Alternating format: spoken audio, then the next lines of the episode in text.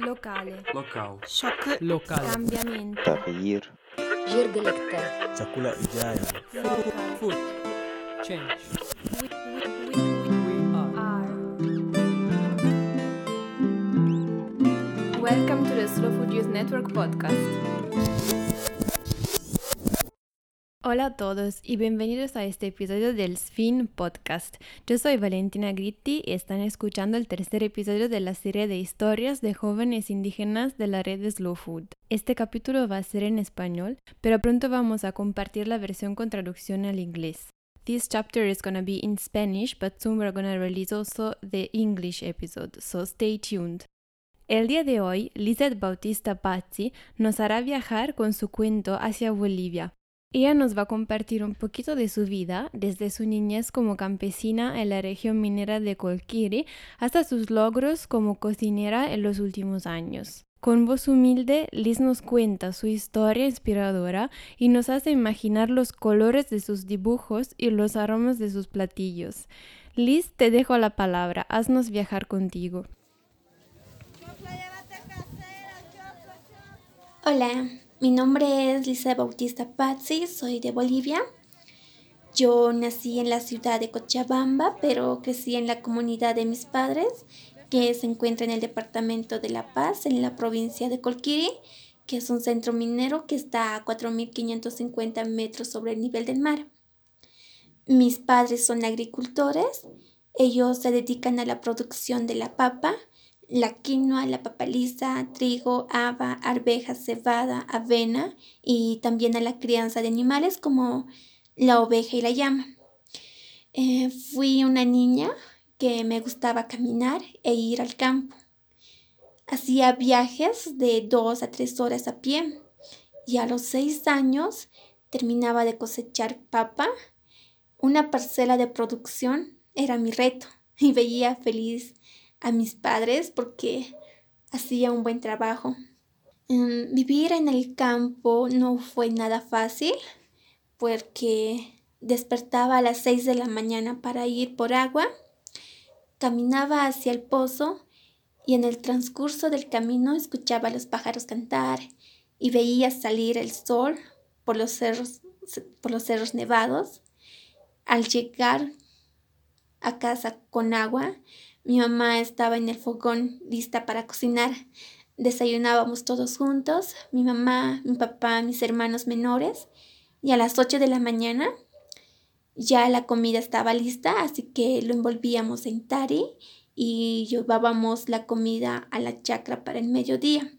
El tari es como una servilleta tejida de lana de llama y en el altiplano boliviano se usa como porta vianda para llevar la comida a la chacra. Trabajábamos todos juntos cosechando la papa, otros escogían la papa según tamaño. Las más pequeñitas se seleccionaba para hacer el chuño. Eh, se los tiende eh, en lugares más altos de los cerros para que se congelen muy bien.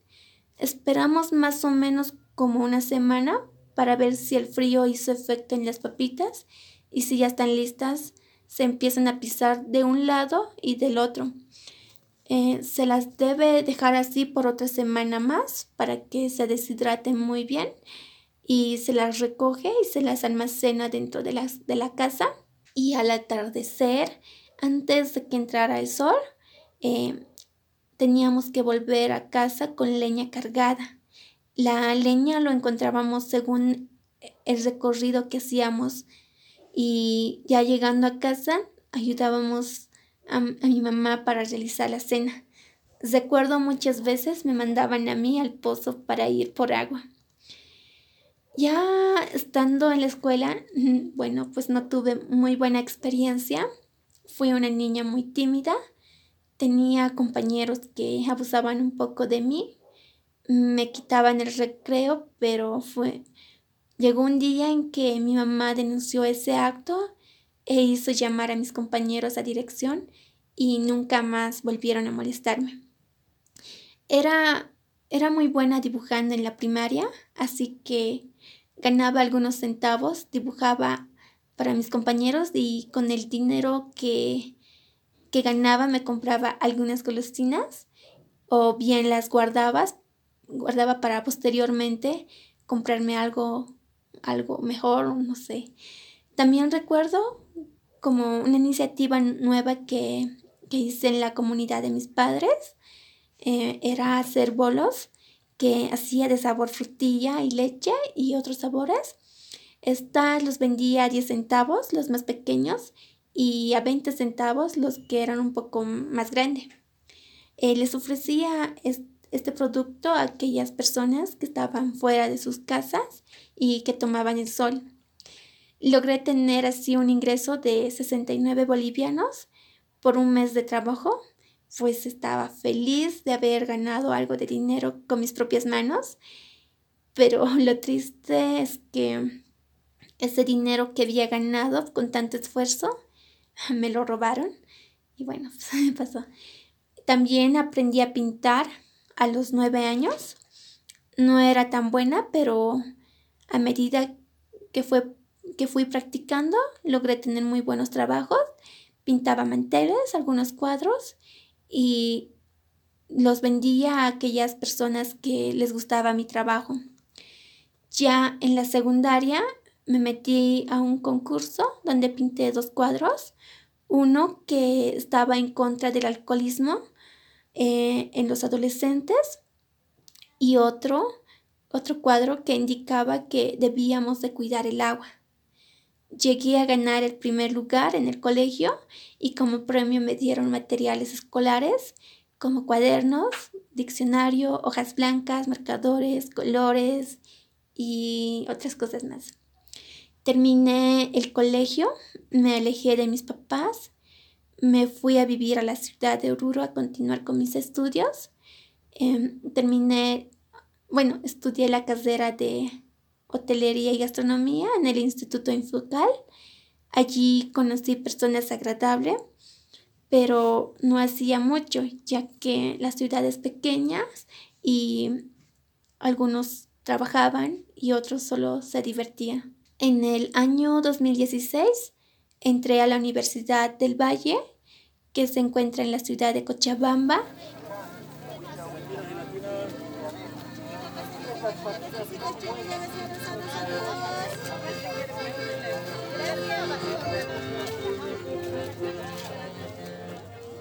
Llegué a tener amigas, estaba rodeada de personas amables, comprensivas y a veces llegaba a pensar que teníamos los mismos pensamientos.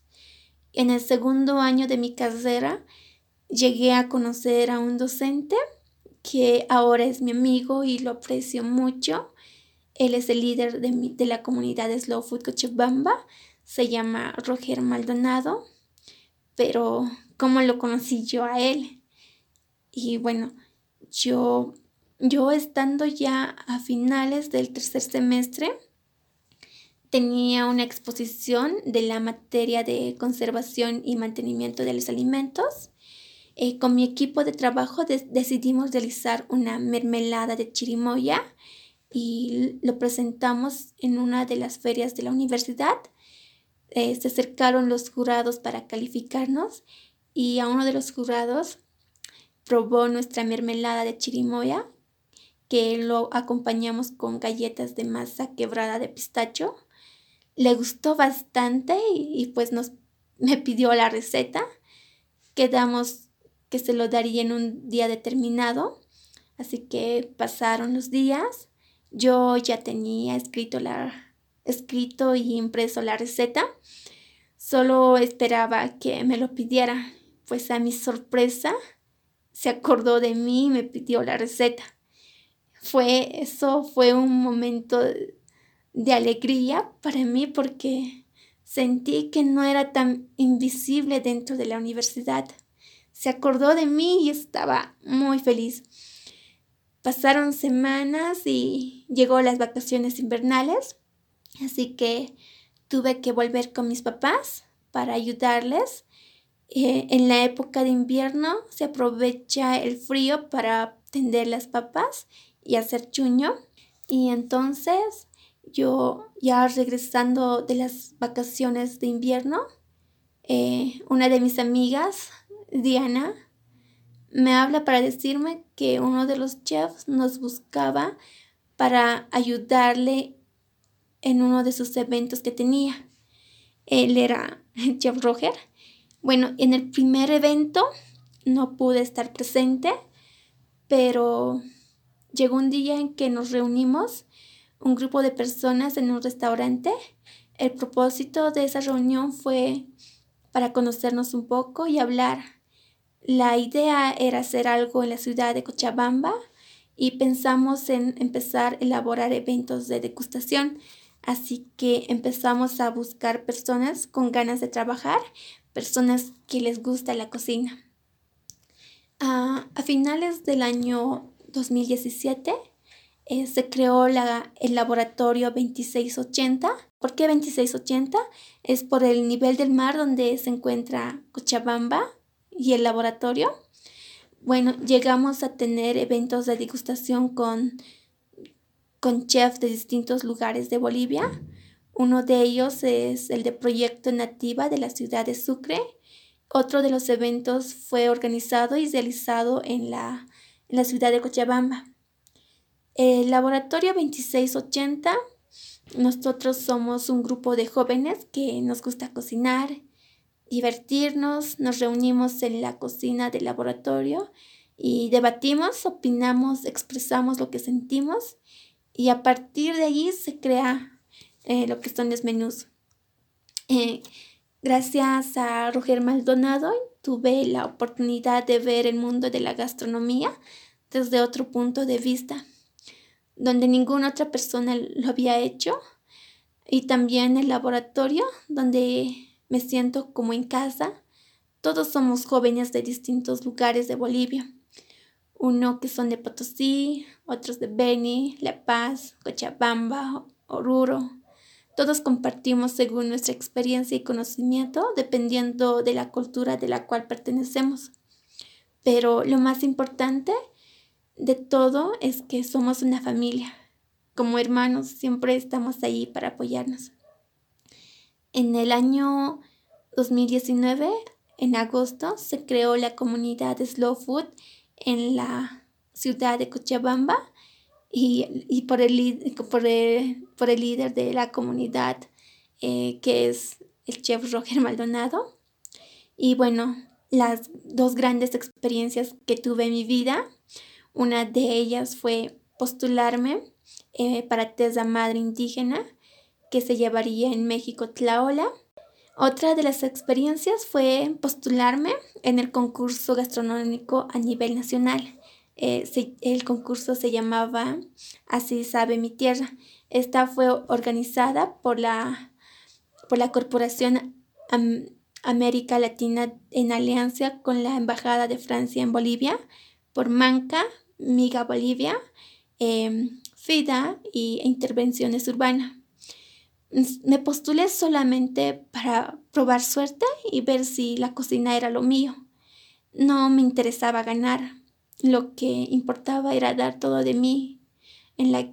Y bueno, pues se postularon más de 850 a nivel nacional y solamente pudieron entrar 50 a las semifinales y de los 50 solo 12 podían entrar a las, a las finales. Y durante la competencia de los 50 finalistas, muchos estábamos nerviosos, me incluyo, aunque otros confiados. Y bueno, cada uno fuimos presentando nuestros platos a los jurados. Llegó mi turno, presenté mi plato y les expliqué lo que había hecho.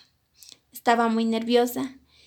Había tenido algunas fallas en mi plato, así que Pasó mi turno y fui a limpiar y empacar para retirarme. Empaqué todo para irme al hotel donde estaba hospedada. Estaba un poco triste porque, ¿qué dirían mis amigos? No. Así que bueno, nos llamaron a la sala del evento para mencionar a, las, a los 12 finalistas. Em, ya llamaron a 9, 10 personas y yo, bueno, pues yo ya había perdido toda esperanza, así que agaché un poco la cabeza y por mi mente pasaron muchos recuerdos.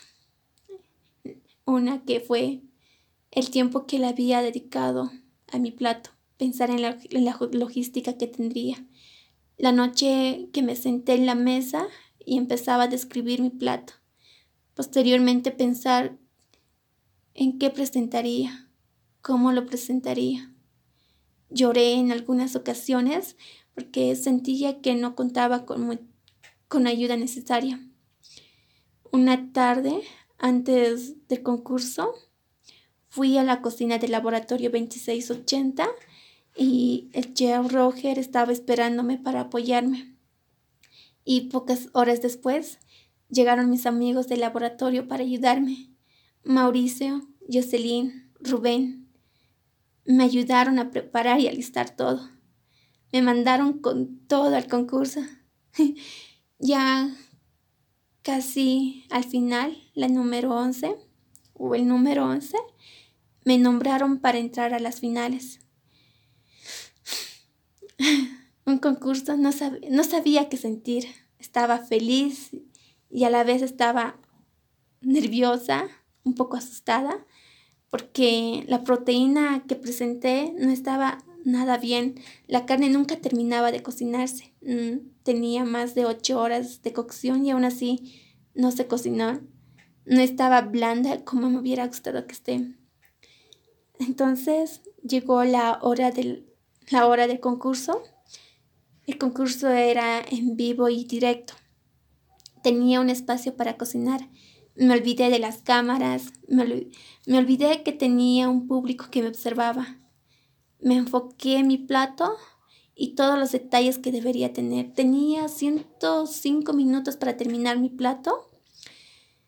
Terminó todo, así que llegó la hora de presentar mi plato a los jurados. Llegó mi turno, saludé a los jurados, me callé un momento, no sabía qué decir. Luego empecé a hablar y decir que el nombre de mi plato se llamaba Mamaya Kolkiri. ¿Por qué este nombre?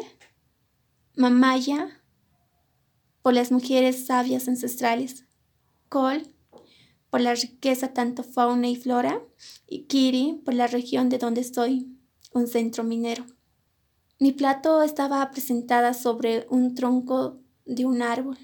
Un árbol que estaba caído y que muchas personas lo usan como leña yo le di otro uso convirtiéndole en mi plato, eh, lo tallé y estaba en forma cóncava y en medio puse minerales y en la parte superior puse un vidrio transparente donde monté y mostré mi municipio. Eh, puse gelatinas, una dorada y otra plateada, que se presentan en los minerales, montañas rojizas eh, que era base de puré de papa con pasa, espolvoreada con migajas de papel de zanahoria y remolacha y una tierra de charque con cereales molidas. También hice papel de tunta que representaba la nieve y la proteína que era una costilla de cordero a la brasa, un recuerdo de que mi abuela lo hacía en el fogón. En Aymara lo decimos kiri. Eh, también hice espuma de kombucha fermentada con lonjas de oca que se presentaban el agua copajira. Y por último, por medio de mi plato salía vapor que se presentaban los vapores que salen de la mina. La otra experiencia es gracias a Slow Food por darme la oportunidad de participar en, en Tierra Madre Indígena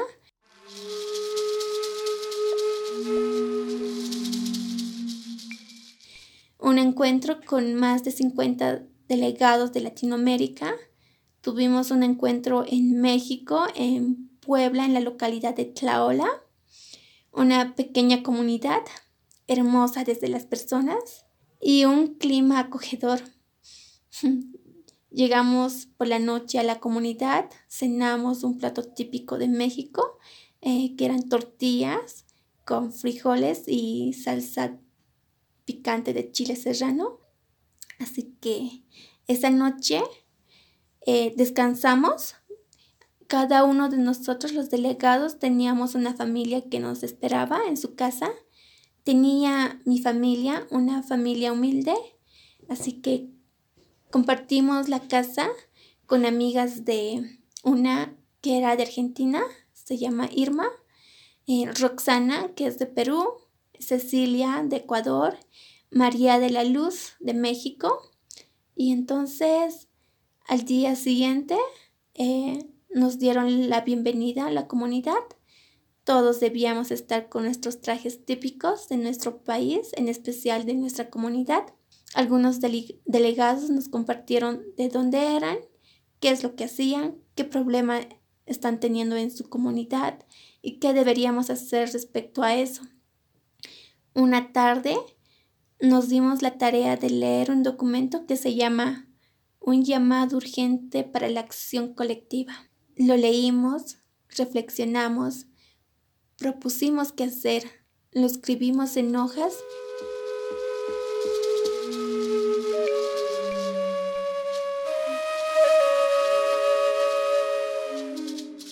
También dentro de las actividades que había, eh, los talleres, todos eran muy interesantes. Uno de ellos, el que me llamó mucho la atención, fue cómo crear una comunidad, con cuántas personas empezar y cuál sería su objetivo. Otro de los talleres fue, y el que me gustó igual, fue cómo explicar en poco tiempo los aspectos básicos del proyecto, el método pitch. También tuvimos la oportunidad de, de visitar lo que es Cabaña, Cabañas Buenavista, un lugar ecoturístico. Tenía pequeñas cabañas donde tenía la capacidad de hospedar a 14 personas por cabaña. Por dentro tenía todo, desde la cocina, la sala, los dormitorios, los baños secos y tenían energía eléctrica de fuente solar. También contaban con cafetales libres de pesticida, eran amigables con el medio, con el medio ambiente. Los alimentos que preparaban los, los cultivaban de, su huerto. También visitamos eh, el baluarte Mopampa, que significa por ti, una empresa hecha realidad por mujeres que, que no encontraban trabajo y que sufrían violencia familiar. María Lucía Cruz es la gerente general que nos comparte cómo empieza, eh, cómo empieza su empresa. Para empezar, los productos eh, son orgánicas y dentro de, la, de su empresa, en los laboratorios, el producto que más utilizan es el chile serrano de color rojo. Estas las deshidratan bajo el sol.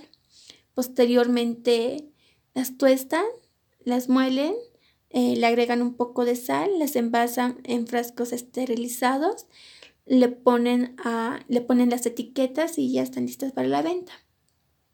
No solo hacen eso, también realizan mermeladas, licores, todo a base de chiles serranos. Eh, conocer, conocer todo eso fue muy motivador, inspirador pues tenía que ser algo en mi país, algo que no dañe el medio ambiente. Volviendo ya a Tlaola, almorzamos y por la noche era nuestra despedida. Una despedida donde teníamos que invitar a nuestra familia, que nos acogió en su casa. Cenamos todos juntos un delicioso plato que se llama pozole. Al día siguiente, muy temprano, desayunamos y volvimos a la Ciudad de México otros tenían que volver a sus países. Algunos eh, nos quedamos para un par de días. Yo me quedé a conocer un poco de, la de Ciudad de México y Morelia. Desde madre indígena fue una de las grandes experiencias de mi vida. Estaba muy feliz de ser parte de ese evento.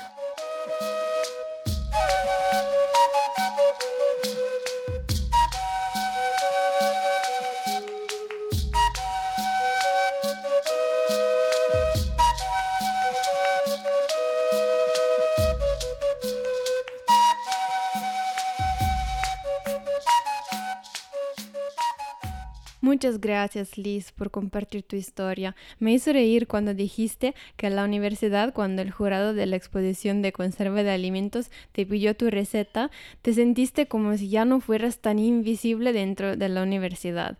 Bueno, fíjate que ahora todo el mundo está escuchando tu voz. Liz es parte de la comunidad Slow Food Cochabamba que pueden encontrar en todas las redes sociales así, Slow Food Cochabamba. Es una comunidad muy activa y si tienen dudas o curiosidad sobre las actividades que hacen o si quieren conocer más a Liz, se pueden poner directamente en contacto con ellos. Por ahora es todo y nos vemos pronto con el próximo episodio de Spin Podcast. Que les vaya muy bien.